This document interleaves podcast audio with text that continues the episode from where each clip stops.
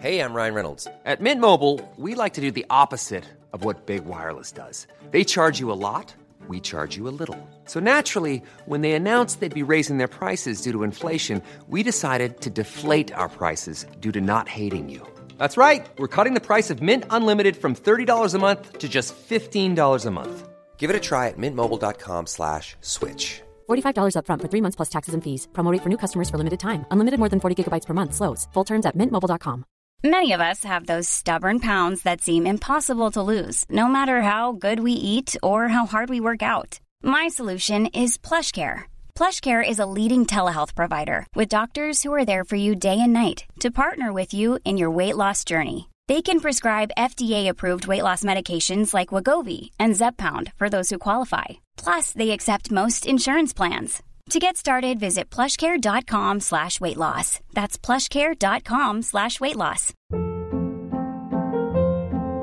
Hold up. What was that? Boring. No flavor. That was as bad as those leftovers you ate all week. Keke Palmer here, and it's time to say hello to something fresh and guilt-free. Hello Fresh. Jazz up dinner with pecan-crusted chicken or garlic butter shrimp scampi. Now that's music to my mouth. Hello Fresh. Let's get this dinner party started. Discover all the delicious possibilities at hellofresh.com.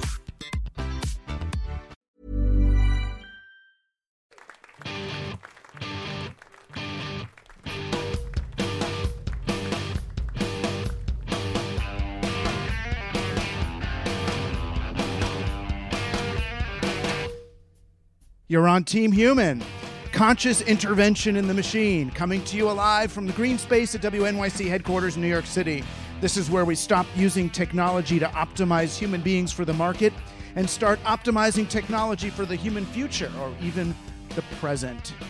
It's not too late to make people a favored species, the subject of civilization's story rather than the objects. I'm Douglas Rushkoff and I'm on Team Human. Playing for Team Human today, Silicon Valley investor and now reformer Roger McNamee.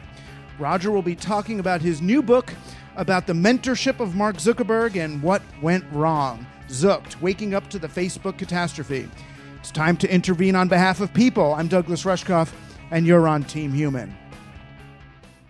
I'm excited about tonight. It's sort of uh, tonight kind of hits a certain nail on the head for for this show. It's sort of talking about we've been talking a lot about uh, algorithms and the loss of power and human autonomy in a digital age, and this is sort of really about that. Um, for me, and maybe this just shows what col- teaching a college has done to me.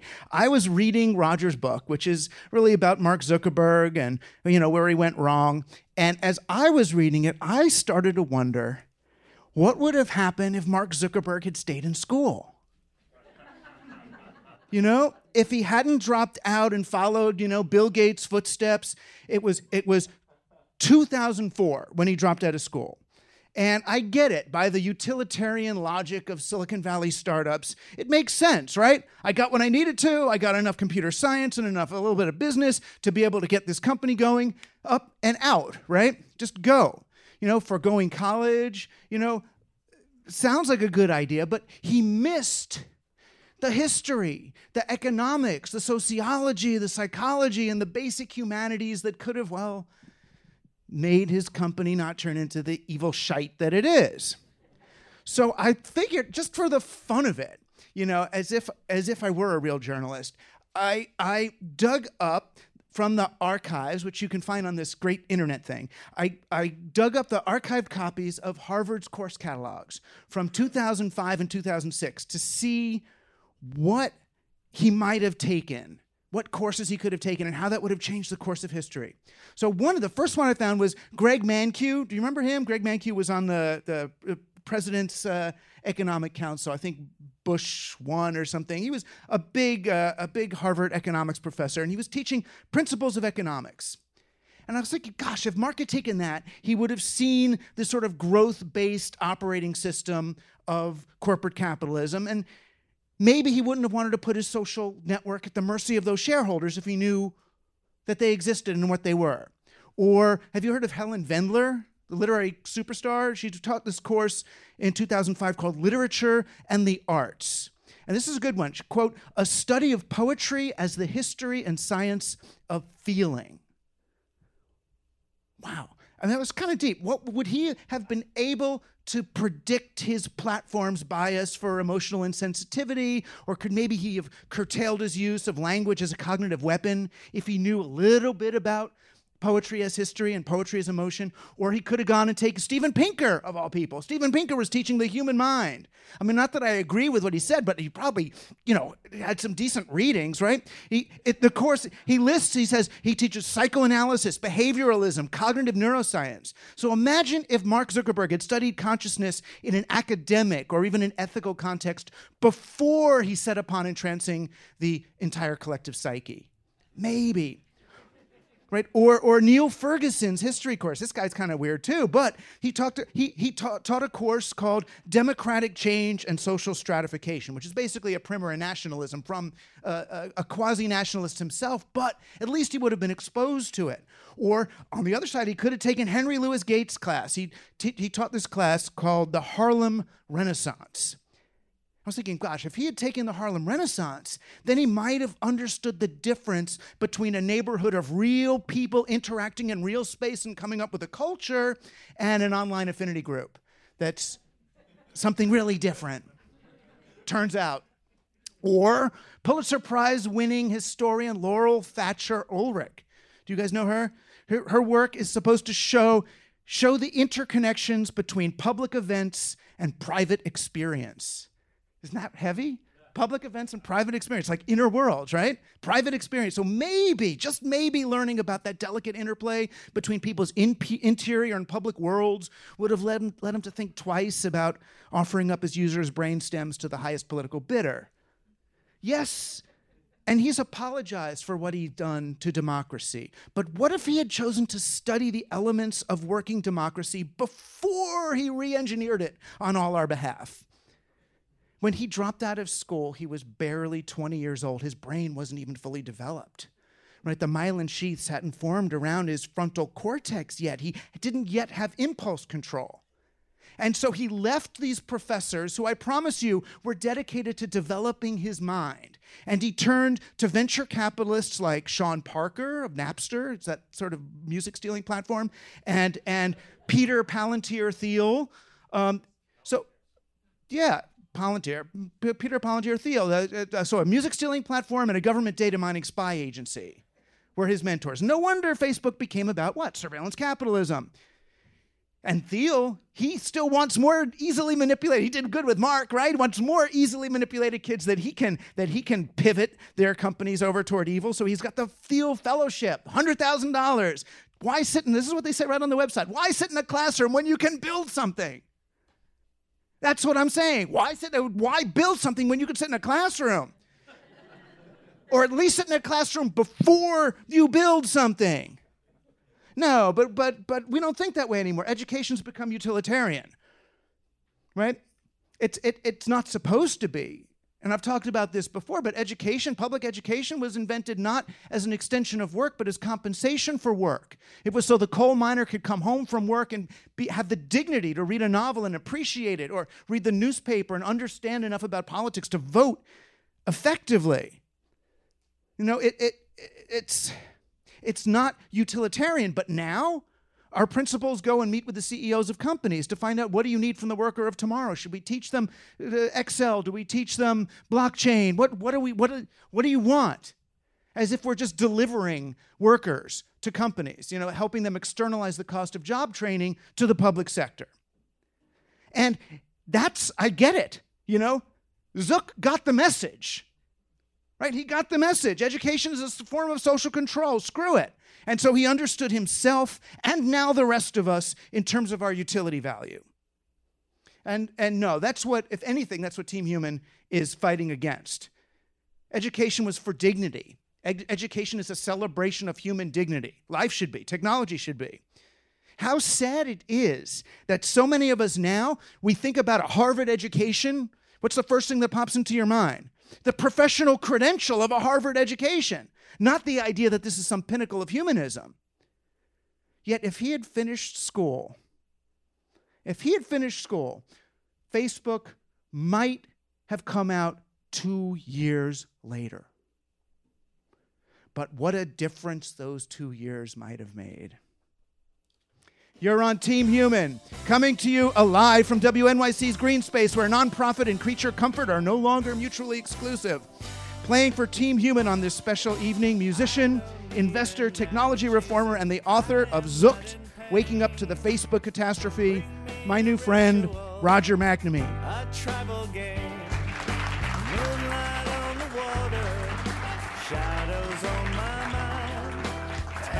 Other things.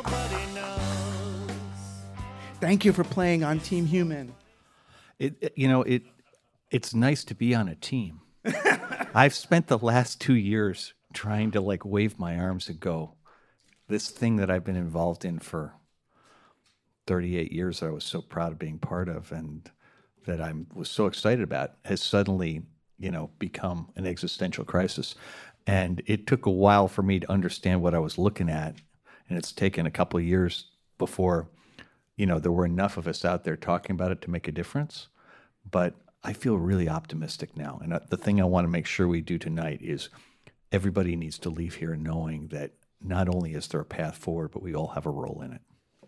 Oh, that's good to hear. Yeah, I want to start with that because when I tell you the story of how I got here, parts of it are really bleak, and parts of it make me feel like a complete moron. And uh, it, uh, but you know, when you humiliate yourself, uh, you can learn a lot, right? It's it's a growth experience, and it was for me. Yeah, well, the only good trip's a bad trip. Yeah. I actually I don't know about that.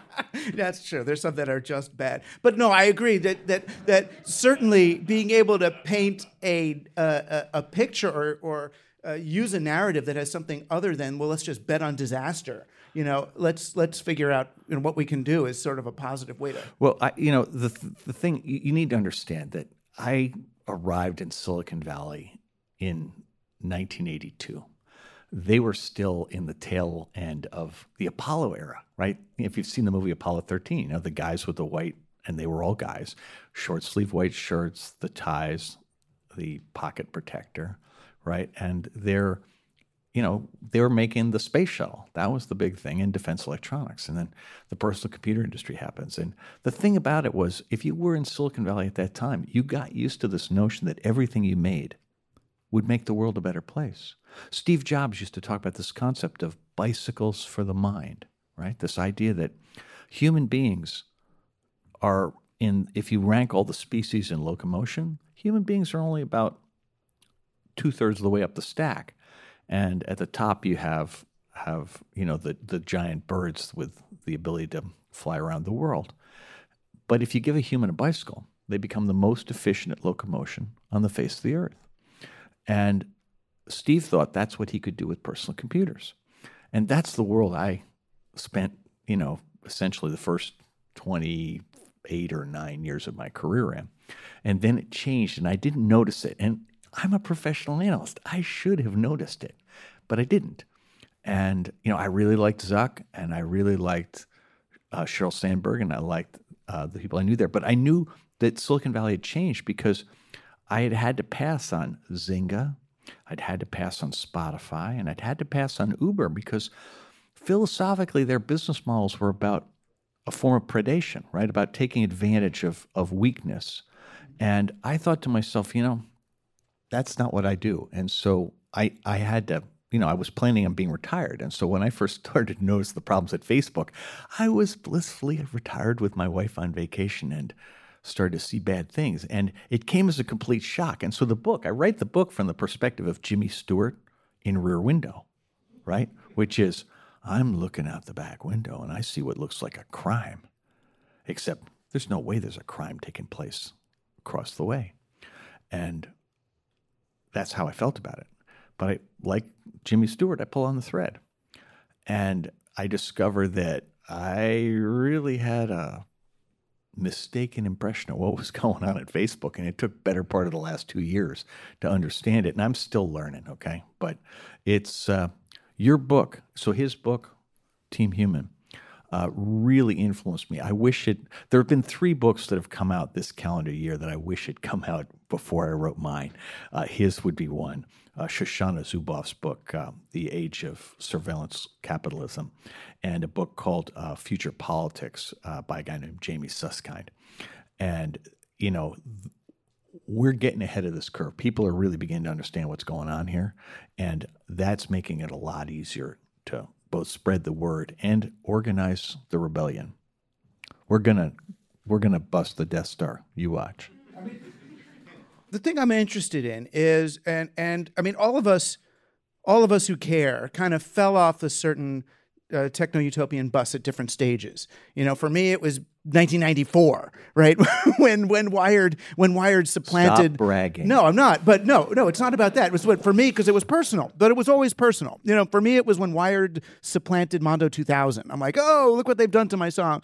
You know, and then when the dot com boom busted, I thought yay, now it's going to become the people's internet again. And the emergence of social media seemed to be, oh, these are going to be true internet companies Yeah. rather than just, you know, pets.com. Well, and you have to. When I first met Mark, so it's 2006. The company is two years old, and he's only 22. Mm.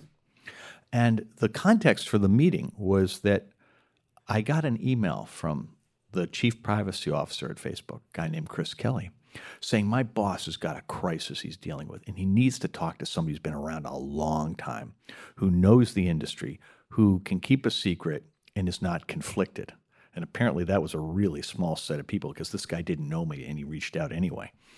And he said, Can you take a meeting with my boss? And here's the thing I've, I've been doing tech forever, and I'd been part of Kleiner Perkins for a dozen years. So I'd watched Friendster up close, and I'd watched um, really every every social networking app, and MySpace in particular. And the thing that I'd concluded from f- starting with uh, AOL and then Friendster and, and, and MySpace was that anonymity was actually a mistake when it came to network products. And the key thing about Facebook in 2006 is they only had college students and high school students. You had to have an email from your school, which was a form of authenticated identity that really was a mitigant to the notion of trolling. And I thought that was going to change everything. Plus, he gave you the ability to control who could see your stuff. It was a form of privacy control that really meant something. So I, I said, sure, I'd love to meet your boss. I said, uh, you know, next Friday I should be okay. And following week I'm good Monday, Tuesday, Wednesday. I said, how about one o'clock? And I go, well, okay. So I move something and he comes by my office that day at one o'clock. Now you have to imagine Elevation Partners, which was a firm that I had started with Bono, who's a singer, uh, John Riccitiello, who'd been the president of Electronic Arts, the world's largest video game company, and Fred Anderson, who was the CFO of Apple, had a conference room set up like a living room with this giant video game console. I mean, huge flat panel display, massive speakers. So it was soundproof to within an inch of its life. Listen to this room if I say nothing for 10 seconds. Hell, that's five seconds, but you know me, really dead. So he comes in here, he's sitting as far from me as I am from you. We're in these comfy chairs. And I say, Mark, you don't know me. The minute you start talking, anything I say after that, you'll just assume has been influenced by whatever you told me. So do you mind if I give you two minutes of context for why I'm taking this meeting? He goes, fire away. I go, if it hasn't already happened, either Microsoft or Yahoo is going to offer $1 billion for Facebook. And everybody you know is going to tell you to take it. Now, why? They'd had a $9 million a year from doing basically display ads for pizza delivery. It was not yet a real business. So a billion dollars was ridiculous. And I said to him, I think you've broken the code. I think this privacy thing you've got and this uh, real identity are going to allow you to be as big as Google is today. And if you believe your vision, I think you should follow it because nobody in Silicon Valley has a great idea at the perfect time twice.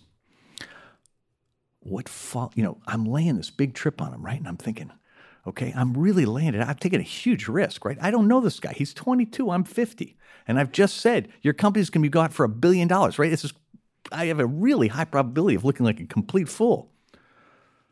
I'm expecting an answer. And I'm in this totally deadened room. I get complete silence. I get this, then I get this, then I get this. The one minute mark goes by, and I'm thinking, wow, he's really thinking about this. Must be deciding whether he trusts me. At the two minute mark, I'm getting really uncomfortable. Have you ever sat with somebody you're expecting an answer from for two minutes and they don't say a word? It is really unnerving. At three minutes, I'm digging my fingers into the upholstery. At four minutes, I am literally ready to scream. I can't, I've never been in a room with anybody. I mean, seriously, if the nuns didn't make us do this when I was a little kid, I mean, it was horrible. Anyway, somewhere between four and five minutes, he visibly relaxes. He goes, You won't believe this, but that thing you just said, that's why I'm here. That exact thing just happened. We got offered a billion dollars. Everybody told me to take the money. How did you know?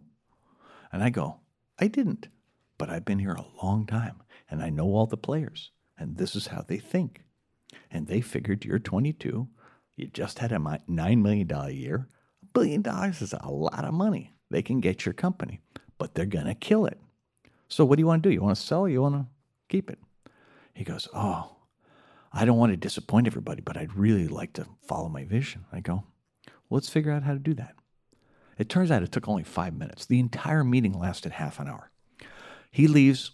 He calls me up the next day, invites me over to his office. That begins a three year period where I am one of many mentors he had. And you are correct. He had Peter Thiel, who was the first money into the company. He, he no longer had Sean Parker. Sean Sean basically, if you've watched the movie, you understand why Sean wasn't involved anymore. But he's, he had Marc Andreessen after Sean, mm-hmm. and he had Don Graham, who was the son of Kay Graham from the Washington Post. And Don had been involved for over a year, and those three were much closer than I was. But they'd all advocated the sale of the company. So I had a special position because I hadn't. And since he wasn't selling the company, he had to be he had to have at least some people to talk to who didn't think selling the company was the right idea. And I demonstrably been on that side because I told him not to sell it before he even told me that's what the issue was. And so it was a great my relationship with him literally couldn't have been better. But if you had told him, if you had not told him not to sell, and Marissa Mayer got a hold of the company and did to Facebook what she did to Tumblr. well, it wouldn't have, um, it would have been would- pre Marissa, but Oh well, anyway, whoever it was there would have killed it. But um, yeah. Would we be in a better, better shape now?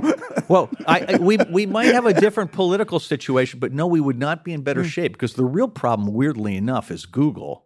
You know, Google's the one who figured this out in 2003, and so so With the help of the CIA and yeah, the NSA the, and the, the world else. the world would be different. Okay, I think demonstrably different because no one else would have had the same impact on democracy that Facebook has had, and dem- demonstrably nobody could have done Myanmar the way Facebook did it hmm. or Sri Lanka. And those are horrible situations. And so I I look at this and I go, if you ask me why did I do this, you know, my role was one of many, many parents in a successful situation, a company I was incredibly proud of. The other thing I did was about a year and a half after I started helping him out, he finally got rid of the original chief operating officer or the second one, and he was looking for a new one. And I introduced him to a person I knew really well, Sheryl Sandberg, and suggested she would be the right person, brokered her going there. And I tell the story of that in the book because the way I got to know Sheryl was, I mean, it was like one of those off the wall coincidences that make you realize that life is really about dumb luck. And, uh, you know, I started my career in the first day of the bull market of 1982 as a tech analyst. And in an industry where timing is everything, you literally couldn't do better than that starting condition. And then I had a whole series of things like Sheryl Sandberg being at the Treasury Department and working with this guy from Ireland named Bono on forgiving the world's third world debt, introducing Bono to me, which leads to our creating Elevation. So I returned the favor by introducing her to Mark Zuckerberg. So I feel really good about my relationship there. And the problem with this is I'm out of there by 2009. And by 2009, they are totally not figured out yet what they're doing, right? They understand that they need to have this manipulative, persuasive technology to get your attention to sell ads, but they haven't figured out how to do it yet, right? They just they know they need to, but they haven't figured it out. And when in 2016, the failure of analysis, there were two or three points along the way when I could have understood what the problem was, and I just missed it because the incentives that I had were blinding me to data that was out there. And, uh, you know, I freely confess this because it's a really important thing for all of us to recognize that we're going to make mistakes and it's really hard to reverse yourself on a firmly held belief if you're not prepared to admit that where you started was wrong. Right. But then the question is how far back do we go to that starting place? So sometimes when I read I, I think you had it right. I mean, I think that I've had this debate, and I got my head bitten off by Dustin Moskovitz, who's one of the other founders of Facebook, because I said, you know, I, I made an off the cuff comment about, you know, they just hadn't read enough philosophy or history. And Dustin goes, I read a thousand books by the time we started Facebook. And I didn't say anything because at that point I realized, you know, there's no point in having the argument. But the in, internalizing the lessons of history and the lessons of philosophy or comparative religion um, might well have had an impact in their worldview. But here's the problem if he doesn't start the company in 2004, it doesn't become Facebook. It was the perfect idea at the perfect moment in time. The thing was that the original idea he had with authenticated identity and real privacy would have been a massive success, but it would have been orders of magnitude smaller than it is now. And what I didn't understand about Mark, because I never experienced it, was that with all the cool stuff, with that tremendous idealism and vision that he had, he also had a need to win in a way where other people lose. He's like Larry Ellison that way. Hmm. Right, a And, zero-sum uh, by the way, I, I don't have any experience with this. That's been relayed to me by other people who, shall we say, have been on the pointy end of it. And he's very competitive. And there's nothing wrong with being super competitive as long as you know when to stop. And I think his idealism, his notion that connecting the whole world on one network was so obviously a good idea that it justified whatever means were necessary to get there. That form of idealism is obviously toxic. And I think the founders of Google have a very similar problem with, you know, collecting all the world's information and making it available. And it's they're going to collect it, make it available, but on their terms. Right. Well, they're not just collecting the world's information; they're replacing, they're becoming the world's information, and, which and- is sort of a difference. And, and and and deciding the curriculum, right? I mean, the other thing they're doing is Right. they're they're determining what you get to see of the world's information. right. But I'm, I- I- but again, though, I, I'm, I'm looking at wh- what, uh, what level do we attack the problem? Sometimes when you describe it, it sounds like, look, if we just tweaked this. No, like no. this instead of No, that. it's a business model problem. So, but I, a business model problem, or right? So there's a business model problem that okay, these are companies that are that are based on either surveillance capitalism or data extraction rather than a service, or is that what's necessarily going to happen when you're running a company on the economic operating system of corporate capitalism, where you're demanding 100x growth in a company? It's not so a business model; When that's I just began, business. When I began my career, corporate America still had a philosophy that it, it owed an obligation to half a dozen different stakeholders. So yes, shareholders, but also employees, the communities where they lived, Land, labor, capital. customers, Yeah, right, suppliers, business, right. yeah. There were all these different stakeholders that they that they took care of, and after the oil shock in '73 and '74, the U.S. economy that had essentially beaten the Depression, won the Second World War, and had the peace afterwards, was blown up because it was entirely based on 25 cent a gallon gasoline. And so when that went away, we had that long period of stagnation and inflation at the same time. And coming out of that, the notion of liberating the economy by getting rid of regulation, by getting rid of, of overhead, seemed like a logical thing. And for at least 10 years after it, it worked really well, more or less for everyone. And for 10 years after that, it worked with diminishing returns. It's the last 18 years where I think you can say demonstrably we've just done a good thing for way, way, way, way, way too long. So that what you have today is not capitalism. What you have today is more like you know kleptocracy because you know I if, if you haven't read it Thomas Piketty's book uh, Capital in the 21st Century makes a really interesting point which is that if in a deregulated world where capital is king the rate of return on capital will always exceed the rate of growth of the underlying market. Capital will expect a, a surplus return for what it does. And that the capital will always have slightly more resources than everyone else. So it will be able to buy the best lawyers, the best lobbyists, the best accountants. And over 30 or 40 years of just very small changes of people doing their job, the lawyers doing their job, the lobbyists doing their job, the accountants doing their job, essentially you're going to tip the, the playing field more and more to their advantage and you won't have to have any nefarious actions going on the problem is that when you get to an extreme place such as where we are now there's no chance for competition to work right because what you've done is essentially deregulated yourself into a world where monopolies or oligopolies dominate the entire Right. economy And they're not just hiring the the best people, they're hiring the best algorithms. Well, and to be clear, it's not even clear that they're hiring the best people. What they're doing is they're hiring the people necessary and willing to do the work in that situation, right? They have they have such massive advantages now that the people are less important, right? And so when I think about about what's going on, the internet, can I give you like two minutes Yeah. of, of, of my worldview? Because I think Zuboff's really got this this part of it exactly right, which is that the basic notion is it began as an advertising business where you gathered data on people uh, because your product wasn't very good. An ad that's in a news feed zips by very quickly. And so, what you need to do is get people to come back a lot. So, how did you do that? You did that by playing to the same kind of psychological tricks that a slot machine plays to, right?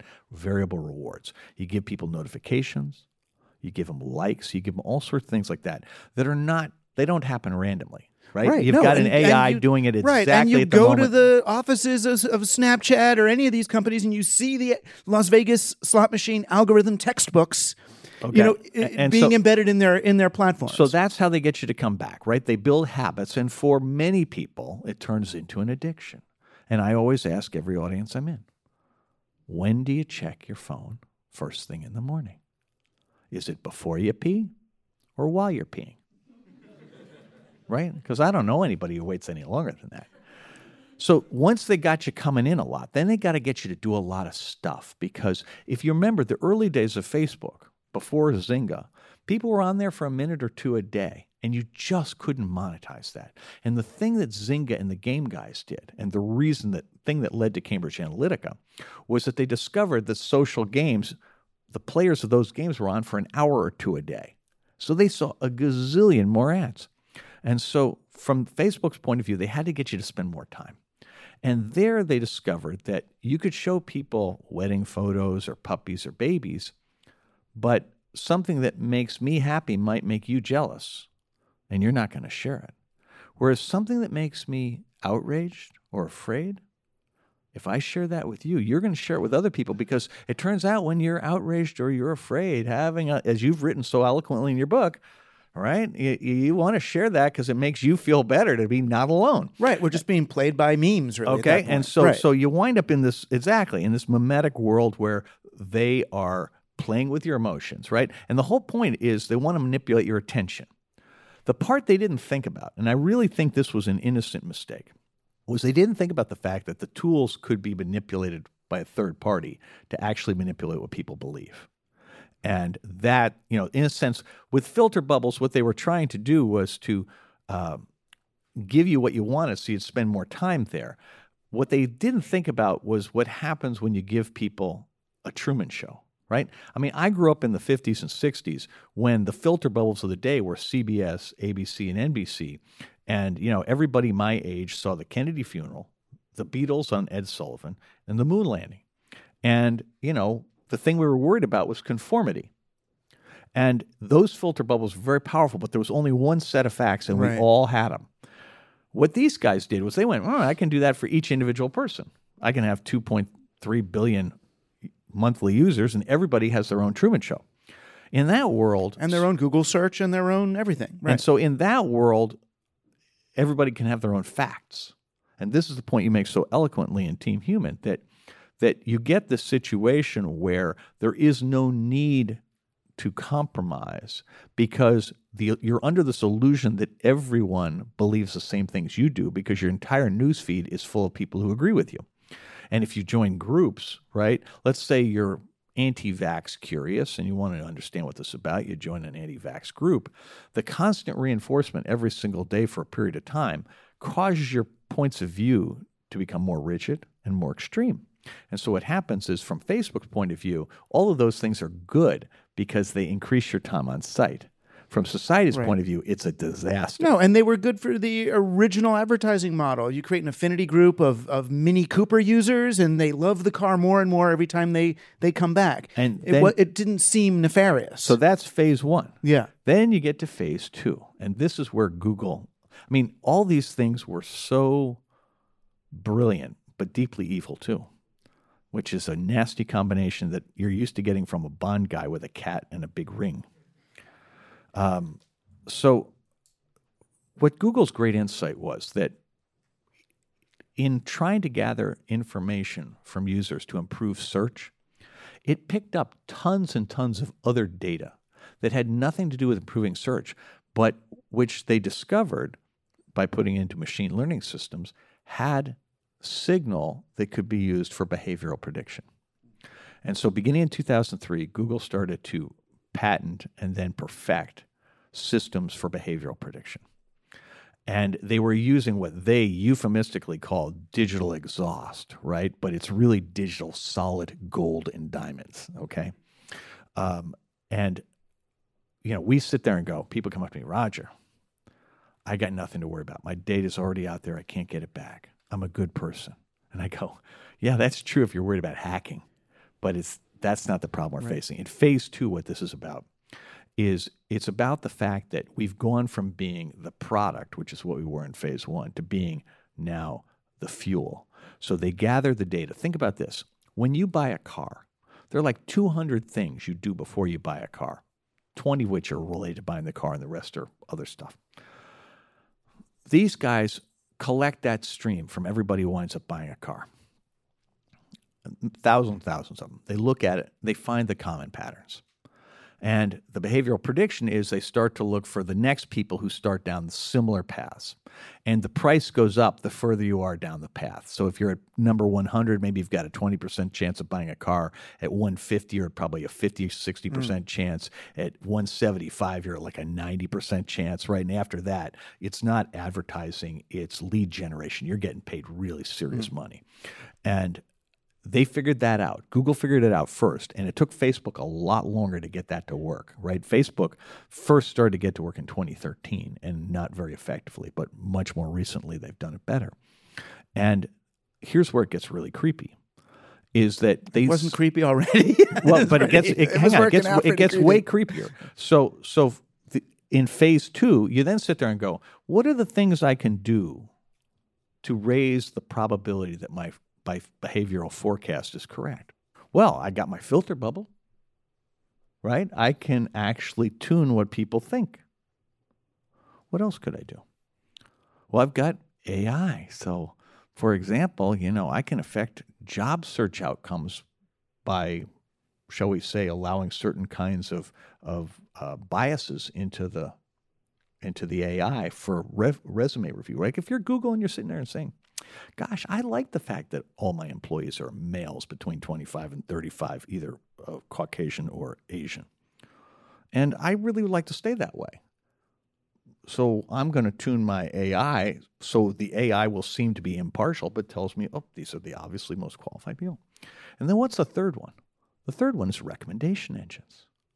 You sit there and go, wow, I like this this uh, playlist, or I like this Amazon recommendation, and it's based on what I've already liked. And I'm going, well, sort of. But you can see where it's going, Right. right? Right. Amazon knows so much about you; it can tune the the prices Right. of the And thing the- it says to what you're actually, you know, what they think your income is. Yeah, and the crime and the crime against humanity in this is that if you were, you know, eighty percent likely to buy this car, or go on a diet, or get divorced, or do whatever, and they're trying to get that probability up, then what are they doing to the twenty percent of people who are going to do something else? What are they doing to? to So that takes us to phase three, right? Which is, if you guys ever seen CAPTCHA, which is, you know, when you're like log on to the Financial Times, you have to prove you're a human by looking at traffic signs or cars in those photographs. You understand that's not to figure out if you're a human, that's actually training Google's AI for automobiles. Right, they're looking for. So I always say, find the find the headlights, Right. or the find the stoplights in this. right, in the stoplights. Yeah. That that has nothing to do with they already know you're a human. You know how they know you're a human? They can tell from your mouse movements. Now, think about this for a minute. Google has a long time series of your mouse movements. If you're on uh, Gmail and Google Maps, you know, particularly Gmail, they're going to get to watch your mouse movement a lot and search too. And if you develop a neurological problem, you know, you maybe slow down a little bit, your hand gets a little bit shakier, they're going to know this way before you do. Now, ask yourself who is their customer? I would say insurance companies, right? It's worth way more to them to sell it to your insurance company to either raise your rates or cut your coverage than just to show it to you. And Amazon proved this point by going into a joint venture in health insurance. And, you know, my point here is that there are no rules today. None, right? And but here's the really good news, right? Is that there's 100,000 people who work at Google. There's 30,000, 32,000 work at Facebook. I forget how many 100,000 work at Microsoft. It's low hundreds of thousands. Uh, and uh, and then Amazon, again, depending on who you count, Yeah. it's hundreds of thousands also. But my point is that all three of them together are less than a million. And there are 340 million people in the US and obviously 7 billion globally. So we outnumber them. So we have a lot of political power right now. And there's a rapidly building awareness of this. And what's really interesting is I've worked super hard since I put my book out to position this as right versus wrong as opposed to right versus left. Um, I think I just did my seventh or eighth appearance on Fox since the books came out. And I'm super welcome there because everybody understands this is about, uh, you know, liberty in the classic founding fathers sense. This is about self determination in the you know uh, psychological sense, and you know there's n- there's only one right answer on these things, right? And these guys are on the wrong side of it. And so what I'm feeling here, and what I really hope that we're we're all going to do both tonight and going forward, is recognize that we have way more power than we realize in this particular scenario, and that things are coming our way really rapidly. I mean, seriously, I've been at this as a public person for you know two years, and two years ago there was nobody to talk to, right? And now, you know, I'm speaking every night, and there's a full house everywhere I go, and I'm not the only one. You're out there talking about it. Shoshana Zuboff's out there talking about it. There's dozens of people. Tristan's out there. But Renee. then, the, but then the question is, at what uh, what's our point of attack? In other words, it sounds so. You're you're a, a co-founder of the Center for Humane Technology. Yeah. Now, I've made fun of them a little bit just because. By the way, you should. No, no, hang. You should make fun of us because we started this thing before we really understood what the problem was. Right? I mean, this, Right. this the problem here. Is I mean, I've learned so much since I finished the book. Right? I mean, I consciously wrote the book as chapter one of a much larger Right. story. It's basically designed to give you the tools for dealing with the problem, consciously knowing that we didn't even know the full dimension of the problem. But let me answer your question. So I want to start by asking four questions, and there it's the same question but with four um, four elements to it. All of this is based on a notion. So preamble. All of this is based on a notion that we can do a transaction for a service or a product. We give up some data. And the person we do the transaction with is allowed to declare eminent domain and own our data and use it any way they like forever and ever. That's the current status quo. And we've never actually, as a country or a world, had a conversation about whether that's a legitimate idea or not. Well, Europe has. Uh, No, actually, weirdly enough, weirdly enough, Europe's Europe's having the conversation Yeah. now. But I would like to argue that they're having a conversation about your data, not about the. So behavioral prediction is not based on the data you put into the system. It's based on the metadata. It's based on Right. all those other mouse clicks. It's based on the shaking of your hand, um, and and global data protection regulation, which is the European thing, is very explicitly. Oh, they're looking at content Well, they- than yeah, they're they're looking Yeah. at what you put into the system, Right. which is a, a wonderful thing, but unfortunately not going Right. to solve the problem. And so when I look at this, I- I look at this as I want to ask really simple questions. Why is it legitimate to have any commerce at all in personal financial transaction data? So credit cards, mortgages, all that kind of stuff, other than the actual transaction that you're giving the data for? Why is it? I think that's a good question. And remember, we have a general election coming up in 2020. Right. That would be an excellent time to have this question on the ballot. Another one why is it legitimate to do the same thing for geolocation data? So keep in mind, it's not Google and Facebook who are selling geolocation or are selling uh, personal financial transactions. They're buying, right? They're buying the financial transactions from banks and credit card processors. They're buying geolocation from the cellular carriers. Why is it legitimate for people who have, you know, uh, smart watches or uh, you know health watches or health apps? In- short, everybody but Apple in the health business to trade that data. I mean, we have a thing called HIPAA that prevents you from doing it from a Right, hospital. well, why, are you allowed why to do it? Why is it okay for Google to track my location data when the maps is off? Uh, exactly. Okay. And so, why, in fact, why are you allowed to be tracked on the web at all? Okay. And then the last one is why do we allow people to even collect data on minors? I mean, Right. what's up with that? Right. And here you are. And the good thing is you you got rich off this, but you're not building a bunker in New Zealand to escape from the people. No, I'm spending the money trying to solve the problem. Right. Now you're you're turned around and you're facing the the world that that you helped destroy, but not really. We all did. But you know, in some sense. No, it's And- all my fault, and honest not God. all, I- but partly. Um, but you're like, let's let's let's fix this. So then and then so then I read, you know, Center for Humane Technology stuff, and Tristan, I mean, is great and and and it's all great, but I keep thinking it's it's still looking at technology from how is the technology treating us people as if we're still the the passive party in Well, no, I I think that is a completely legitimate criticism, and I don't want to actually spend any time on it because I think the questions I just asked Right. are a much better place to start. Right. But then what and how do we answer? So we say it's wrong. Where do they get off doing What- that? They get I- off doing it because they were because Google was a bunch of, of no, CIA no. spooks who thought that people no, are no, dangerous It started before and that. exploited that company. It started before that. It started when this was benign. That when your credit card information, uh, transaction data, and your uh, you mean know, like the era of mortgage stuff. direct mail and Viguerie and all those well, guys I was, doing a, no, I'm I, I'm saying that in the early days, before you had machine learning and AI to make find these other patterns, the stuff was largely used the way advertising research was done. So you know they would gather data from you in order to offer you a better service or product. right. Now they're treating you as a fuel source, right? And you don't get any benefit, right? In that example I gave you about buying a car, right? The people whose data is gathered get no benefit from that experience at all. And that's what's wrong with the current model. And it all starts with the fact that you don't have to be on Facebook. You do not have to be on Google. You do not have to be on LinkedIn. You do not have to be on Amazon to be harmed by this data economy because somebody can go to your credit card companies and your banks and get all your personal financial data. They can go to your cellular carrier and get something that gives them a proxy for your location. They can uh, go to various people on the web and get tracking data there.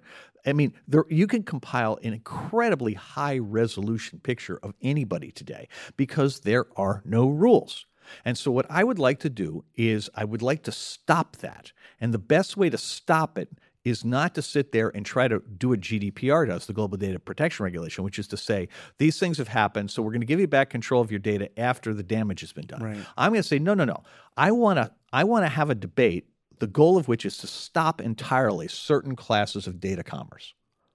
I want to just stop commerce in financial data, health data, location data, um, anything related to children. Okay. And I would like to find ways to stop tracking on the web also. Okay. Now, interestingly enough, you've got a guy on the web who's making, building a business model around that last concept, which is Apple, right? They're not perfect by any stretch, but they are so much better now that having an Android today is really almost a, a willful decision to leave yourself Well, you pay for your privacy. And Well, in you want it for free, you you give them your data. Yeah, but it, the the problem is that the cost of that today isn't just to you. It's to everyone you know and millions of people you do not know. See, the problem is that we're all in this room here together tonight. They know we're all in this room together tonight. So sadly, all you guys are being tarred with the brush that's being put on They me. know that we're And part of the conspiracy. They know we're part of the conspiracy, and that's now part of your profile. And I'm really sorry about that. yeah, you're not going to get any Um, real estate in China. well, I don't know about that, but you're for sure not going to get any real estate uh, on on is it Kauai where Mark has his. Anyway, um, it it's the point I'm trying to make here is that this is a societal scale problem that can only be so- solved by us working together, which is why Team Human is so important. This is really about all of us getting together. Mark will sit there and tell you, you know, we can just solve this with a little bit more code and a little bit more AI. And I'm going, the one thing I'm certain of is that that's not the answer because Right. There's not a patch. N- Right. No, well, especially not for things like preference bubbles, right? Filter bubbles are when they impose a worldview on you. A preference bubble is when you adopt it as your own. So when you become an anti vaxxer, or you become a climate change denier, or you become a flat earther, right? That point, it's a preference bubble. And once you're at that point, then only human intervention can cure so, that. So you and, and for you, human intervention means going back to to sort of undoing Barlow's Declaration of Independence of Cyberspace, bringing kind of government and regulation back into this. well, I doing actually it think it way? starts with coming in one room and just agreeing we're all on the same team. Okay, I think that's an excellent start. I, I do believe we need regulation, but I think the thing I'm talking about is actually, look, I need to do another confession, and in uh, the early aughts and the late '90s, early aughts. I was such an aggressive early adopter of technology that at one time I had seven mobile devices on my belt. I looked like Batman, but without the cape and without the cool. And now with one iPhone, you've got 200 mobile devices in your pocket. Exactly. And look, so so I had yeah. all these devices, right? And my life was has been for at least 20 years completely mediated by technology. And what I discovered when I began this process here was that there were a lot of people that I had completely lost human touch with. People I'd only been in touch with over Facebook or over texting or over email.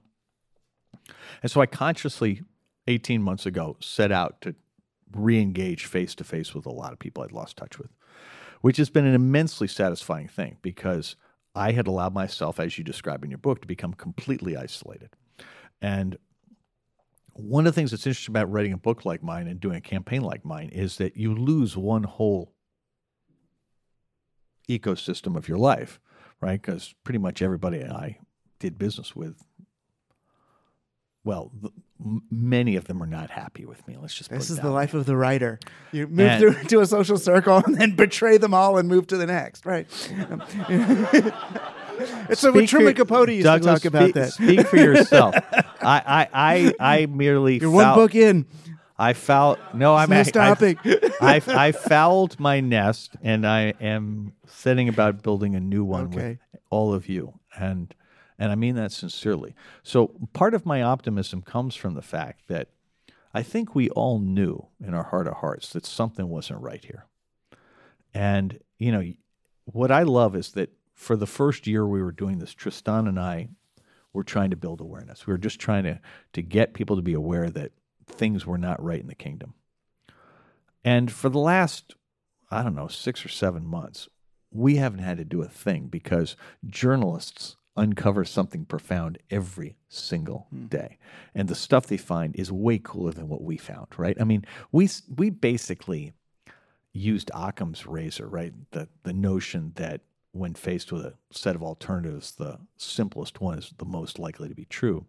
We used that to against publicly available information to construct the hypotheses that we took to Senator Mark Warner and Senator Elizabeth Warren, then to Adam Schiff and the House Intelligence Committee. And all the early work we did was just, you know, in effect, lucky guesses. But now the facts are coming out, right? And the facts are so much worse than I would have hmm. thought. And yet there's a pattern to them that's so extreme that it actually makes the politics of fixing this a lot easier than it was when we only had Cambridge Analytica. Because with Cambridge Analytica, the problem is everybody goes, look, my data's out there, right? But now that when you have this thing where you explain to somebody, hang on, how many times have you bought from Amazon? I don't know, 400. Okay, great. So they have 400 examples of, at least 400 examples of your mouse movements. When you develop Parkinson's, they are going to know it before you do. How do you feel about them selling that to your insurance company? That gets people's attention in a real hurry because we can stop that. Okay? We can make that illegal. And it doesn't matter whether you're a Republican or a Democrat. If you're on the wrong side of that issue in 2020, you're going home. So you think that that, that calling attention to those the particular issues begi- initiates a process of unwinding that will go all the way back, perhaps to the, the don't- surveillance no, attention no, economy? You can never go all the way back, but if you can stop the worst of it, then you have a chance to do the classic thing of capitalism, which is that you convert a problem into a business opportunity. And I want to return, I want the next big thing to be a return to the Steve Jobs philosophy of bicycles for the mind. I want us to get back to making technology that improves our lives. I want to make artificial intelligence into the technology penicillin of the 21st century But- but instead can- of this incredibly dystopian thing we're dealing with right now. Right, but can you do that when you have investors who are expecting 100x or 1000x I- returns? hang on. I'm going to make what they're doing illegal. Right. Hang on. I'm playing politics. You're playing philosophy. I'm hmm. playing politics. And politics is real simple. You get a really large group of people, you go to the politicians, and you go, We're not going to take this shit anymore. You go Howard Beale on them, right? And once you go Howard Beale on them, then you're fine. The thing I would just say here is this is a this is a really hard problem. We have to take it really seriously. But we're never going to solve the whole problem at once. We got to pick the parts we can win. So you think the parts we can win though are are specific regulations on technology companies, and that's the you would look you it's would look at than, it there it's from more their- than tech companies because this has got to be regulating the cellular industry. It's got to regulate the, the credit card processors, the banks. It's got to regulate everybody who has data, right? And there are all sorts of components to it. Like California's got a new proposed law. It's got a bill um, that's going to come before the legislature that's going to give every person the right to sue to recover damages if they feel like they've been harmed by an internet platform. This is massively important because right now the incentives are such that none of these companies will self-regulate because there's no consequence for failing. And right. It'd be like when this when you can sue the cigarette company for uh, lying about the the and tar. California is the fifth largest economy in the world. If they pass this thing, that is the that is unlike global data protection regulation and unlike you know whether it's the antitrust fines in Europe or the proposed FTC fine over Cambridge Analytica. This is really serious teeth because you know California's a big state, got a lot of people. It's where these companies live. I mean, it really is going to change everything. you wouldn't want to just break some of them up, break on. up uh, Facebook, I want to break solve up the Amazon. problem. Breaking them up. I don't. Zuboff makes the point that breaking up Google and Facebook in- into 50 companies means you have 50 guys doing surveillance capitalism. That's not a help. What I want to do is undermine the actual business model itself. Okay. And my point to you is are we going to break them up? I have no idea. Politically, that may be a portion of the outcome, but from my perspective, that's not what I want to do with antitrust law. What I want to do with antitrust law is clear space so that the next big thing, this bicycles for the mind, has a chance to prosper. I want to treat it the same way we treated MCI and Sprint uh, in in the late 70s and early 80s when they had a protected space in long distance. You have to give them an opportunity. Right now, there's no sunlight. There's no sunlight, no nutrients to compete with Google, Facebook, Amazon, um, you know, and or Microsoft. And there has to be. I mean, if you look at this, Google's done this incredibly brilliant, but in amazingly cynical thing in their venture capital arm where they dangle these bright shining lights called, you know, cryptocurrency or blockchain over here and they go over here they've got stuff your parents used to do for you and over here they've got uh, transportation and they go, hey, see, we think these things are important. We're putting our money behind this. We're going to back you and we'll buy some of these companies from you, which they then quietly write off after they buy them back. But they buy enough to keep the venture guys going. Meanwhile, nobody's investing in the businesses that could undermine Google's business. And I look at that and I go, these guys are smarter than I am. So all I got is the possibility that there are more of us than there are them. And so that's the way I'm going. I mean, I may be wrong, okay? But that's the way I'm going. No, it, it. I mean, it, it. It. You had a tailwind for much of your life, and you seem to know how to find them. So, you know what I no, mean? that's so, sorry. The tailwind's yeah. pure dumb luck. I just in the right place at the right time. And knock wood, I'm in the right place at the right time again. Right? We don't have much wood here. Oh yeah. Here. But but seriously, it, it's. I don't know the right answer, but that's my hypothesis today. And what I've learned, somebody here knows something I don't know, probably a lot of you, and I'd like to hear it because Yeah. at the end of the day, the struggle that we're in is that this is all of us. And, you know, I read this Wall Street Journal thing, uh, I guess it was over the weekend, where they were talking about how democracy is not obviously the best home for capitalism going forward.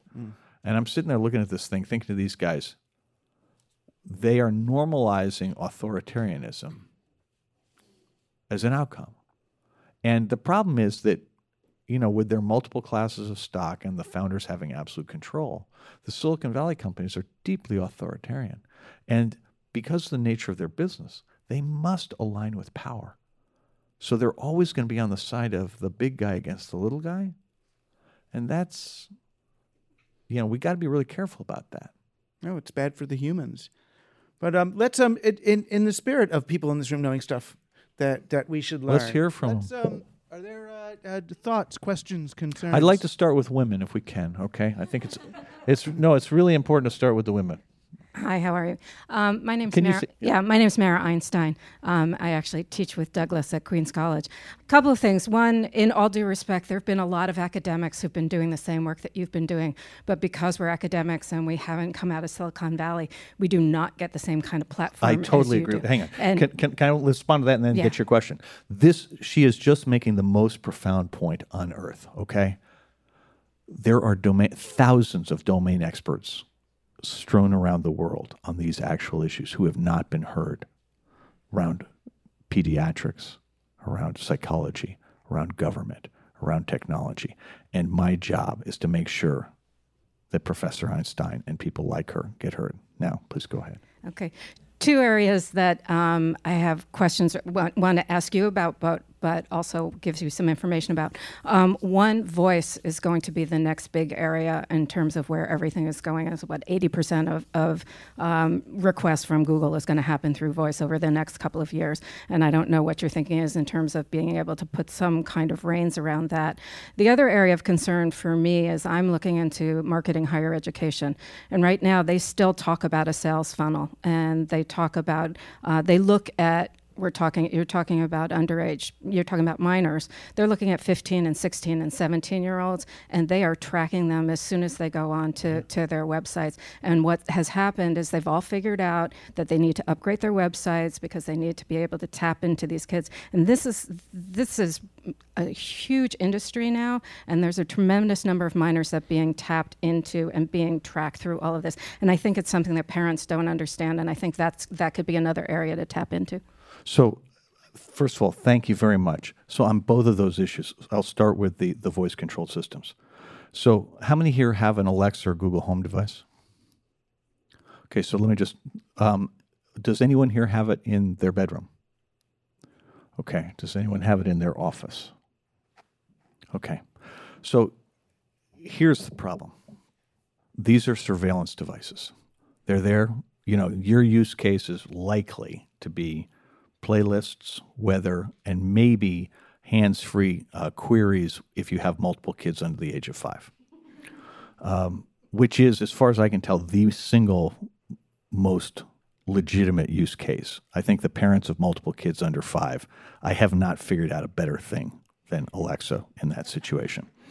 Um, so here's the problem they're listening all the time. There are three potential failure modes. Failure mode number one is they're listening all the time, and the only thing you have going for you is that that Jeff Bezos has told you he only records when it says "Hey, um, hey Alexa."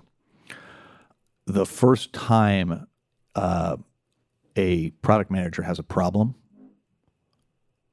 and needs to make numbers, you can expect that to get relaxed. There is not one example in the informa- in the data economy of companies not pushing the boundaries every chance they get. Second problem. These products are manufactured mostly by Huawei and ZTE. Now, I don't happen to agree with the Trump administration on many things, and I don't know if they're right on this or not. But right now, we're citing those companies as being a national security risk on the basis that they can listen to anything going on on devices they make. Uh, and again, they don't make all this stuff, but they make a bunch of it. And uh, and so you've got all the issues of the hardware makers and the potential security threats there. And then lastly, every one of them is on top of the Android operating system. And last I checked, you had to be done with fourth grade before you're allowed to hack Android, but I don't think you have to be any older than that. There was a family two weeks ago that received a thing on their Google Home security thing that told them there were inbound nuclear missiles coming. These are incredibly hackable. And you're making a bet on of all of really important information in your life. If you're in politics, for example, and you have one of these things in your home, you are insane. I mean, at some point, somebody's going to get bribed to turn the thing on full auto for a politician. If you're an engineer, you, if you are doing anything important, somebody's going to go full auto because they want to get your industrial secrets. So just be really careful with this stuff. I'm terrified. I think we have to have rules on all this stuff before it's allowed in the market, and we miss that window. We need to do the same thing on artificial intelligence. I mean, this notion that we aren't requiring AI to demonstrate safety, efficacy, and, and freedom from bias before we accept it in the marketplace is clinically insane. Essentially, every AI system out there that's been delivered to date has some form of bias built in. You've seen it in facial recognition, you've seen it in mortgages, and you've seen it in um, in job things for resumes prisons, uh, the, all of the stuff in the military is just, I mean, uh, all the stuff in, in, in, policing is just horrific, right? Because they're training it with the data sets of the old world.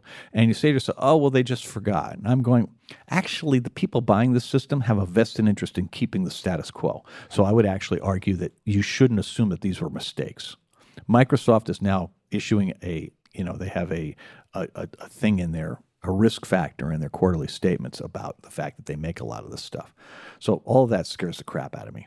So on kids, I don't have uh, children my own, but I've talked to a ton of pediatricians about this problem, and I refer to several in in my book. The thing that's really obvious now, right, is we ran an experiment on a generation of children, exposed them to technology early and aggressively, thinking that was going to prepare them for life, which is really what your book what Team Human describes as this extremely, uh, you know, uh, job-oriented form of education. You know, missing the basic point of education. What we now know is that that the brain plasticity of children is, you know, deeply affected by overexposure to these screens. That too much uh, dopamine, which is a neurotransmitter, stimulation affects their ability to pay attention, and it does so in a way that's permanent. And so we have to be really careful. So they're saying now no screens up to age two, practically no screens to 13. Whatever you do, no screens in the classroom except for special needs kids. Um, what you really want to do is have kids learning how to concentrate, learning how to focus, and learning how to socialize with other kids. And again, I'm not an expert on this. I'm just channeling what people like Dr. Einstein are saying that, um, you know, we ran this experiment on kids and now we know better, so we need to stop and you know, we need to make we need to get away from the fear economy, right? We need to say to ring doorbells, I'm sorry, the people wandering through my neighborhood are not all enemies. Right? We do not need to treat every stranger as an enemy. In fact, this is America. We're better than that. So, you know, knock wood will will make some progress on those issues, but I am deeply indebted to people like yourself who do this for a living because all I am is an analyst, okay? And the reason I'm doing this is because I have the ability to channel the work of others and get it exposed. But I don't claim any of it as my own. And when you read the book, you'll see the uh, the bibliography that comes with it, and the and the, I have I think it's like 15 pages of acknowledgments and uh, at least 10 pages of bi- bibliography. That's a you know that's a an essay, and the reason for that is that I don't have a single original idea in that book. Okay, what I have is a megaphone, and I'm using it. Uh, Roger, I appreciate your um, approach to uh, right and wrong. That, that it's sort of a Manichaean world that we live in. But as the professor has mentioned several times, that uh, the right keeps writing books and the wrong keeps winning. And it seems to me that the reason is that the wrong has a business model, for profit business model that allows them to continue to make those incremental, opportunistic gains year after year. Um, have you thought about engineering a business model for the right side that can actually compete on a level on a on the existing playing field uh, with the wrong but very profitable wrong? So I think about it every day. Can you see who you are? Chris Woods, and I'm actually working on a business model for that. Okay. So so so my my what I'm trying to do is to make the changes in the economy that will allow your idea and other ideas to have a chance to succeed. The problem we have today is that it's too easy for the established monopolies and oligopolies to crush innovation. Well, no, I I know you believe that, and and I believe that at a point in time. I'm more optimistic today, and I'll tell you why. So, in 2016, there were four million people who did not vote at all who had voted for Obama in 2012. 4 million. In an election decided by 77,800 votes spread across three states. The Trump campaign's genius insight, and this was this was Bannon. Bannon had the insight that Facebook's advertising tools and therefore the advertising tools of Instagram allowed him to invert politics. It was no longer necessary to persuade people that your policies were the right ones to vote for. That you could do the same thing that advertisers do in other areas. You could find the emotional weak spot of every person in the country and run N number of different campaigns where N was the number of voters you were appealing to. So they invested tens of millions of dollars in tail end of the campaign on voter suppression, targeting three groups suburban white women, people of color, and idealistic young people. They were demonstrably successful. All three of those things have really deep downward spikes, particularly in the in the territories he targeted. And this was a campaign that was done with the Cambridge Analytica data set and run by Facebook employees and Google employees doing the actual targeting on their platforms. And or not doing the target, excuse me, doing the execution of the of the ads. What we don't know is whether they had the Democratic Congressional Campaign Committee data, which would have shown them exactly which congressional districts to target, but their precision was such that you got the impression that it's possible that they had that. In 2018, the level of disinformation in the market was meaningfully higher than 2016. What happened? Three groups in particular stood out for the spikes in their turnout suburban white women, people of color, and idealistic young people. I do not think this is a coincidence. I think we be learning, okay? And I think that's a very positive thing. In the process, we bring in 40, we switch 40 seats from Republican to Democrat. You bring in a lot of young people everywhere, right? A lot of people under 40. A lot of people are digital natives. Remember, for 55, 60 years, Congress had no reason to question the tech industry, no reason to think about regulating. In fact, the whole government didn't have any reason to. You know, we trusted it because tech for the longest time produced nothing but good stuff. And Except Google, IBM and the Holocaust and other stuff. Sorry, and DDT. And, sorry, you know, but IBM and yeah. the Holocaust is before. Remember, the tech industry in digital doesn't start till 1956. Okay, so I'm talking about from 56 Okay. on. Okay, which is the relevant period. Okay, I mean, I, I don't question History, history. Yeah, yeah, but you're in, you're you're in the world of analog. Okay, and and I am. I a- still am. yeah. No, I hear you. But I'm just saying, from a regulatory point of view, we have to look at the, the relevant period of time, which is 56 to, to present. The flag doesn't go up until late October of 2017, so it's less than 18 months ago. The thing I can tell you is this is increasingly a nonpartisan issue. I've had wonderful conversations at the Federal Trade Commission, currently run by a, a Trump appointee, who is, I think, very open to these ideas and is initiating a whole bunch of things that are really going after these problems. I've had lovely conversations at the Antitrust Division of the Justice Department. Again, Trump appointee who believes fervently that there are things wrong here that, you know, can't be allowed to keep going, that we need more innovation, we need more competition, we need startups to get going. Now, do I know that something good is going to happen here? No, I do not. But do I know things are better today than they were two years ago? Absolutely. We are far more likely to get antitrust action under the Trump administration than we ever were under Obama or Bush. Far more likely. Okay? And the world's changed.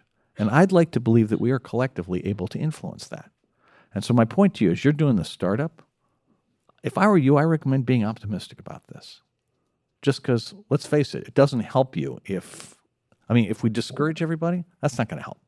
So, I look at this as I choose to be optimistic. And I'm down there every month. And I'm getting some love. I mean, next week I get to go to the antitrust division and talk about my book. Not because they agree with it, but because they want to learn. Right? That's really cool. And I'm really excited to do that. I'm really excited to hang with these people. I mean, I've done seven appearances on Fox in the last like three weeks, and they are really supportive of these ideas, right? Whether you agree with them or not on other issues, on this issue, I think we have common ground. And this is where I think Douglas is right, where this at the end of the day is finding what we agree about, right? There's there's w- way more that we agree upon than we realize. And it's just a matter of finding it. And my point here, and and this is what I'd say to you, is that I'm in a position where I can do this full time. And if you're a researcher, if you really know what's going on here, you got to do research. That's what you do. I mean, I'm not doing this to get attention because the kind I'm getting is not the kind I want. Okay? I mean, it was no fun having Bill Gates tear, tear me a fresh you know what a couple weeks ago. He's a guy I've been friendly with for a long time. I did not expect that. But you know what? That kind of stuff's going to happen. And that's okay. I mean, I was I benefited from this. It's my turn to take some hits. I want to get a couple more in before uh, before we have to go. Hey, Roger. Hey, Mark. Uh, I'm Mark Stahlman. I'm the president of the Center for the Study of Digital Life, uh, centered here in uh, in New York. And uh, there's actually three fellows from the center here this evening. Sitting over there, Debbie uh, Newman uh, here, and, and Peter Berkman. So uh, uh, Roger's here in part because he was a mentor at one point to uh, Mark Zuckerberg. I'm here in part because at one point I was a mentor to Roger McNamee. True. So let's see if this mentoring can produce something useful. And as you would expect me to say, Roger, you've got it entirely backwards. Excellent. No shock. In fact, Marshall McLuhan in 1951 told us what was going on. Anybody who read anything knew that all of this was about manipulation, exploitation, and control. 1951, Mechanical Bride. Fast forward 2015 to a book that Doug actually uh, blurbed, The Democratic Surround, by Fred um, Fred Turner. That's right. I helped him with this earlier book on on uh, Stewart Brand. Um, Fred's of Stanford, and you cite uh, f- uh, B.J. Fogg about uh, persuasive technologies. We're living in a system that you describe as democracy, which is actually the problem. Every single one of those politicians you're talking to must have massive television advertising. They spend all their time raising money to manipulate, exploit, and control people. Fox manipulates, exploits, and controls people. You're hanging out with the wrong people, Roger. That may the, be. The, the democracy that you're talking about is not worth saving. In fact, this is the maelstrom. So McLuhan had a. a So, a- what, Mark? What are we supposed to do about it? Okay, because I'm, I'm, saying I got to play. you, I'm going to tell you, okay? McLuhan, as a mentor, see if I can help a little bit here. Uh, McLuhan focused a great deal on a f- uh, 1841 short story called The Descent into the Maelstrom by Edgar Allan Poe. And in this remarkable story, one sailor recognized that what everybody else was doing, which is what you and all your buddies are now doing, was taking us right down the maelstrom into death. You have to find something that is not what everybody else is doing to float to the top. That's what I believe Doug is writing about in Team Human. It is democracy as we understand it and as you describe it is not the victim. We are the victim of that system. So, what do you have to do, Roger? And, and the rest of these people you're talking to? You have to step outside of all of that. Now, in fact, digital technology presents radical alternatives for all of us because it shifts us from the world that you know very well. Roger's a very accomplished musician, as you heard from the beginning, closely associated with, in the beginning, not so much now, I guess, Grateful Dead and, and so forth. And I, I know Roger very well. He treated all this as a game and played it very well. Now he's playing another game. That's not the right game, Roger. Good to know. Well, the trick is what is then what is the right game. So, I mean, you know, and I had this uh, talk with a with a former Secretary of State who was who was very pleased to disillusion me by saying, "Oh, Rushkoff, now do you realize that democracy was a failed experiment?" And that was that was a scare. In other words, because of Fox and because of the internet and all this, that that we we can't be trusted to vote effectively because we're because we're you know manipulated idiots, and that going into uh, that going into uh, uh, uh, politics as the as the solution might be. He too was arguing that it might be short-sighted, but then the question is, well, then how do we enact uh, uh, what we are? You know, if it's not if it's not through civics, then what's left? Hey, how are you? Um, this is probably one of the simpler questions, but uh, given what we've been discussing, I was just curious. Do you think that Mark Zuckerberg is an implicitly good person? And if he is, you know, do you think he understands it? Do you think he's like understands the implications? Do you think he had a Robert Oppenheimer moment where he was like, "Look what I've done"? I, I keep. I hope the answer is yes. I, you know, I didn't know him. I knew him in a business sense, so I didn't know all of him. And uh, I keep thinking he's one good night's sleep away from the epiphany, the Robert Oppenheimer moment. No, I'm I'm really serious about this. That he has an idealism for certain. I think he's having a really hard time understanding what the hell's going on. Because for the longest time, I think he believed that we just didn't understand why what he was doing was so important. And I know when I went to him, you know, in retrospect, it's pretty obvious he didn't understand what I was, you know, that the point I was making was not a PR problem, it was a business problem. And uh, I'd like to think that he that he's a really good person.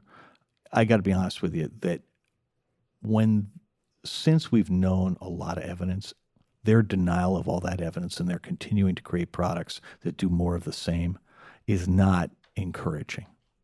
And uh, I don't know what to do about that. Okay, which is why I think you know we have to use the tools available to us to try to affect change. Um, and again, maybe it doesn't work, but I'm going to do my best. He may be a good person, but he's a bad actor. right now, anyway. Uh, but thank you, Roger McNamee, for being on Team Human today. You can get Roger's new book, Zucked, on a platform monopoly of your choice or your local bookstore. You can also find links to his work and that of all our guests at teamhuman.fm. Articles based on my monologues can be found at Medium, along with annotated archives of all our shows. I'm still touring with the Team Human Manifesto, and you can support this show by getting the book or coming to teamhuman.fm and clicking on support. This is a team effort. Team Human is a production of the Laboratory for Digital Humanism at CUNY Queens. Our community manager is Luke Robert Mason. Our associate producer is Josh Chaplin. Team Human is produced and engineered by Stephen Bartolome. Thanks also to Cameron Tompkins and everyone at the Green Space for hosting this event. I'm Douglas Rushkoff, and you've been on Team Human, our last best hope for peeps.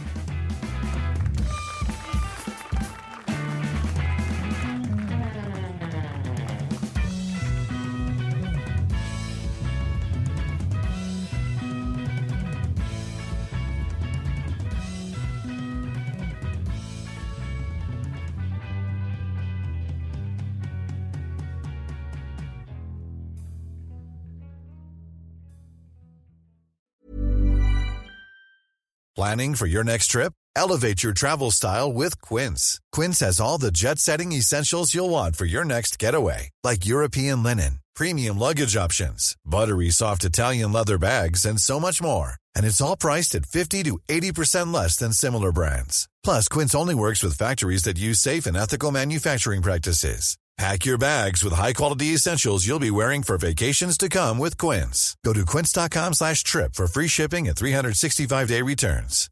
Hi, I'm Daniel, founder of Pretty Litter. Cats and cat owners deserve better than any old-fashioned litter. That's why I teamed up with scientists and veterinarians to create Pretty Litter. Its innovative crystal formula has superior odor control and weighs up to 80% less than clay litter. Pretty Litter even monitors health by changing colors to help detect early signs of potential illness. It's the world's smartest kitty litter.